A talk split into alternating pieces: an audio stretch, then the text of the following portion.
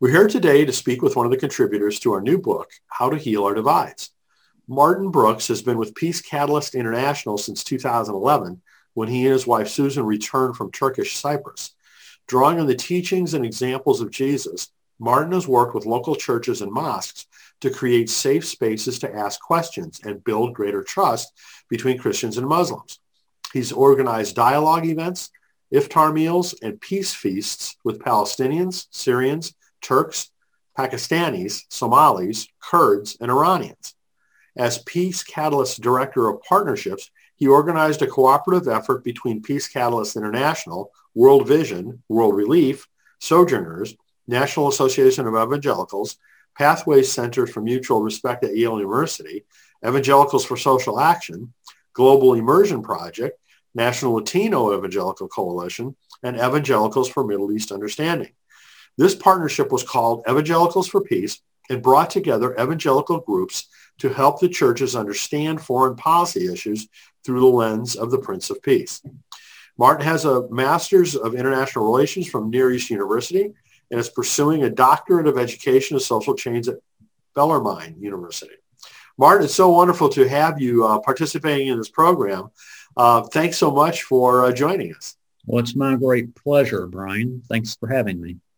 So, you know, I did a little bit of your background, but maybe you could expand on that for folks that uh, don't know you as well. Yeah. Uh, my wife and I went to Mozambique, Africa in 1996 as missionaries. Um, and so we, we came into this work through a missions background, but you mentioned that we went to Turkish Cyprus um, that was the, the last time we lived internationally as, as a family. And in that experience, we uh, became, I became great friends with uh, Palestinians uh, that lived there. And it really sort of rocked my world because many of the things that I'd been taught about Muslims, um, I was I was in relationship, in friendship. I was able to uh, explore those things and realize that much of what I'd been taught was based on stereotypes and um, wasn't very nuanced. So we returned to the States and uh, began saying these things to the churches. And the churches were not sympathetic. It was a post 9-11 world. Um, Muslims were the enemy um, in, in the minds of many. And uh, they, the, the, churches had a hard time accepting that uh, we needed to change our posture toward Muslims. So that's when I joined Peace Catalyst. Uh, that was 2011. Um, and here we are today. So um, tell us about how Peace Catalyst got started and, you know, how it evolved to what it looks like today. Peace Catalyst was started in 2010 uh, by Rick Love. Uh, Dr. Rick Love had been the uh, executive uh, director of Frontiers Missions and he'd resigned from Frontiers a couple of years before that, uh, had done the, had helped organize the Common Word Conference at Yale University. Uh, the Muslim community had written an open letter to the Christian community uh, talking about a common word of love between uh, Muslims and, and Christians and they suggested that we should build on that platform of love. Even though there are theological differences, uh, we should should learn to thrive together. Um, so that was pre uh, pre Peace Catalyst, but very influential in the beginnings of Peace Catalyst. So a couple of years after that, Rick started Peace Catalyst in 2010. I joined in 2011. Uh, of course, Rick uh, passed away in December of 2019, and I'm now the uh, the president of Peace Catalyst. And if you had to summarize the mission of Peace Catalyst, you know, just in a phrase or two, what would it be? Um, it started to help Christians mend the divide with Muslims. And that's been our focus for the last 10 years. You mentioned several uh, Peace Feast events that I had done personally here, here in Louisville with different populations um, that live here. we've done many conferences uh, working with Muslims, trying to help Christians understand Muslims in the U.S. Um, Muslims, of course, are a minority population, you know, one to 3% of the total population. And Christians hold power here in the U.S. Um, and are not terribly motivated to um, reach beyond the walls of the church to understand the other. So we we started trying to help Christians understand Muslims but more than understand, come into contact with Muslims. Um, we, you can get on the web and, and read all kinds of things that may or may not be accurate.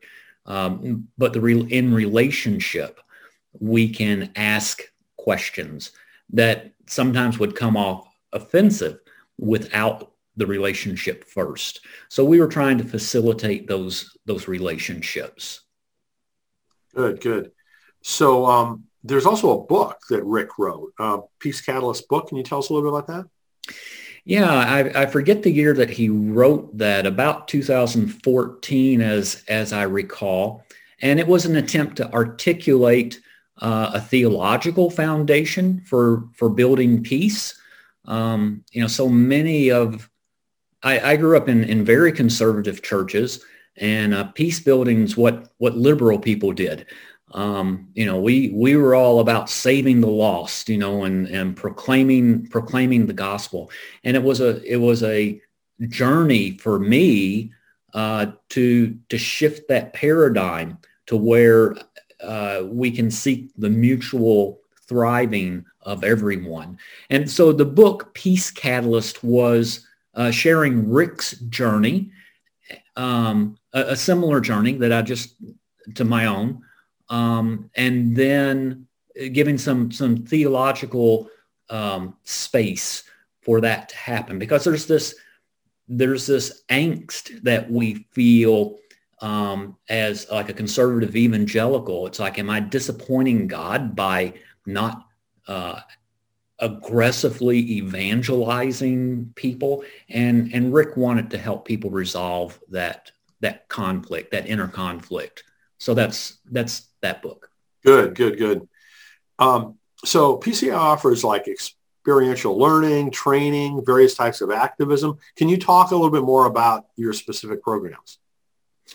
Yeah, we're in um, 15 or 17 cities in the U.S. We have one couple that lives in um, Sarajevo in Bosnia and another couple that lives in Indonesia. So the, so the programs differ from city to city. We would encourage our staff to assess what's going on in your city and then choose from the different programs that we've run other places um, to, to run locally. Essentially, all peacemaking is local. What's going on with the people across the, the table from you? Now, Rick's vision for Peace Catalyst was to be both local um, approaching peacemaking from a grassroots level, but also realizing that there's um, a collective uh, thinking narrative that needs to be addressed from uh, both in a political uh, realm uh, and in the the church hierarchy. So Rick was very intentional, and we continue to be intentional about bringing leaders together from uh, different organizations, uh, even building connections with um, policymakers, um, trying to understand how what happens domestically affects what happens internationally. Um, so specific programs, if we were to go into a, a city, one of our, our key events is called a Peace Feast. And we will go to a, an ethnic restaurant and, you know, what's your slowest night of the week? We'll bring you, you know, 50 to 80 people and uh, have a conversation around the ethnicity represented by the owner of the restaurant usually. Um, so as I said, uh, as you read in, in the intro bio, you know, we've done uh, Persian peace feast, Turkish peace feast, etc. You know, just just many, and that's a, a great way to bring people together uh, over a meal. Meals help relax the whole uh, environment. And then our, our desire was that friendships would develop from that. And what we found in time was that that takes a little bit more effort. It's one thing to come share a meal, one thing to go to a seminar, but to for the friendships to develop. Um, I don't know if it's a, if it's a different skill set, a different personality type, but we we've spent some time thinking about how do we move it to the next level, and the next level would be collaborating with these marginalized groups to to help them achieve their um, their desires. And, and we do this all through the, the lens of Jesus, believing that he went to uh, the other, the marginalized, and embraced them and empowered them. Um, so we find our, our example um, in, the, in the teachings and example of, of Jesus. Excellent. Excellent. Well, how would you recommend that uh, people get involved in uh, work that uh, Peace Catalyst does? Well, uh, we we have just started. We're launching. We we haven't even announced it publicly yet. We've done some pilot groups of a, a Facebook group that's called Christ, the Christian Peace Building Network. And for people who, um, the, the purpose of this set of modules that, that people work through either individually or with a small group of people is not to convince you that you need to be need to pursue peace but um, to equip the person on how to to give them some tools um, and the the first few units uh, the first one is on shalom um, and we we think of shalom as uh, what was present in the garden at creation, what God called very good. And we've been given this ministry of reconciliation um, as ambassadors for the Prince of Peace. So shalom, I'm off topic, sorry. Shalom uh, is the first unit. The second unit is understanding some tools to understand what's going on uh, on the surface level and a deeper level. The third unit is on uh, connecting to how are some practical ways that we can connect and healthy ways that we can connect instead of showing up with all of the answers um, how can we empower the people around us and the the fourth unit is on um, collaborating working together uh, to pursue uh, the peace of, of the city. So that's one way to, to join that Facebook group is a, is a great introduction. And it's not just Peace Catalyst that's in that group. Uh, the World Evangelical Alliance uh, Peace and Reconciliation Network has also joined us to help administer that group. Um, uh, another group, Telos, uh, has joined us to help uh, administer that group. Um, and uh, the Global Immersion Project is also involved uh, in that group. So, so to join that group, you would be getting the thinking of, of several Christian peace building or peace oriented uh, organizations. The second way to get involved with Peace Catalyst, is, of course, go to the to the web page. We're always looking for more staff and volunteers. And we're we're right now rethinking um, the mission and vision. We've been known as an organization that that brings Christians and Muslims together, but we don't want to imply that Muslims are are the problem. Uh, they're they're our friends. So we're and the things that we've learned working with Muslims as a minority group in in the U.S. is that the, the same principles apply to any marginalized group. And the, the evangelical churches, the conservative churches, have not done a very good job of connecting to the other. And we would like to be in a position where we help the, the churches understand, connect, collaborate, seek the mutual thriving of of all. Um, again, I go back to that passage in Jeremiah 29, um, where it says, seek the, the peace, seek the shalom of, of the city. So we, Rick referred to that passage a lot and, and we still reference back to it. So, so the two things would be the Facebook group, go to the web page and talk to us about becoming staff. We want to become a mobilizing agency, like a sending agency, sort of like a mission agency, but but our mission is um, the restoration of shalom, peace, full stop. No, no evangelism connected to it. So don't don't hear me say this is like a platform for evangelism. This is a, a platform to, to point to Jesus as amazing, but to seek the shalom, to seek the, the mutual thriving of everyone as we work together. Very cool. Very cool. Um, I'm sure with the pandemic, you've had to suspend the peace feasts, um, you know, and more in-person kinds of things like that. Do you see those coming back next year, say?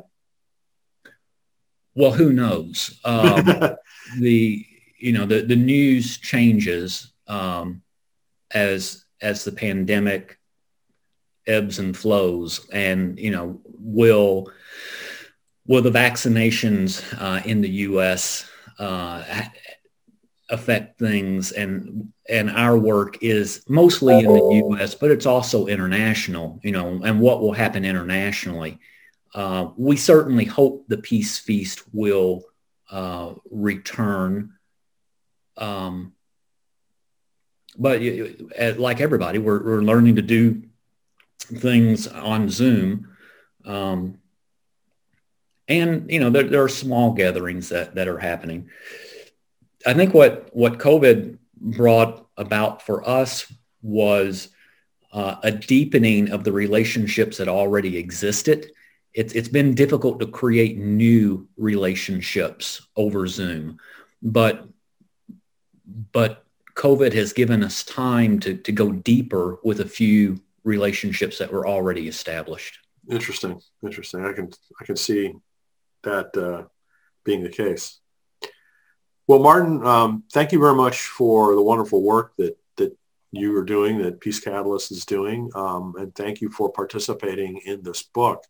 I think you know it's a contribution of uh, healing divides. That's an important one, and I want people to be able to learn about it. So, uh, thank you. Absolutely. Thank thank you for um, for the opportunity to participate in the book and the and the opportunity to celebrate uh, what has what's going on.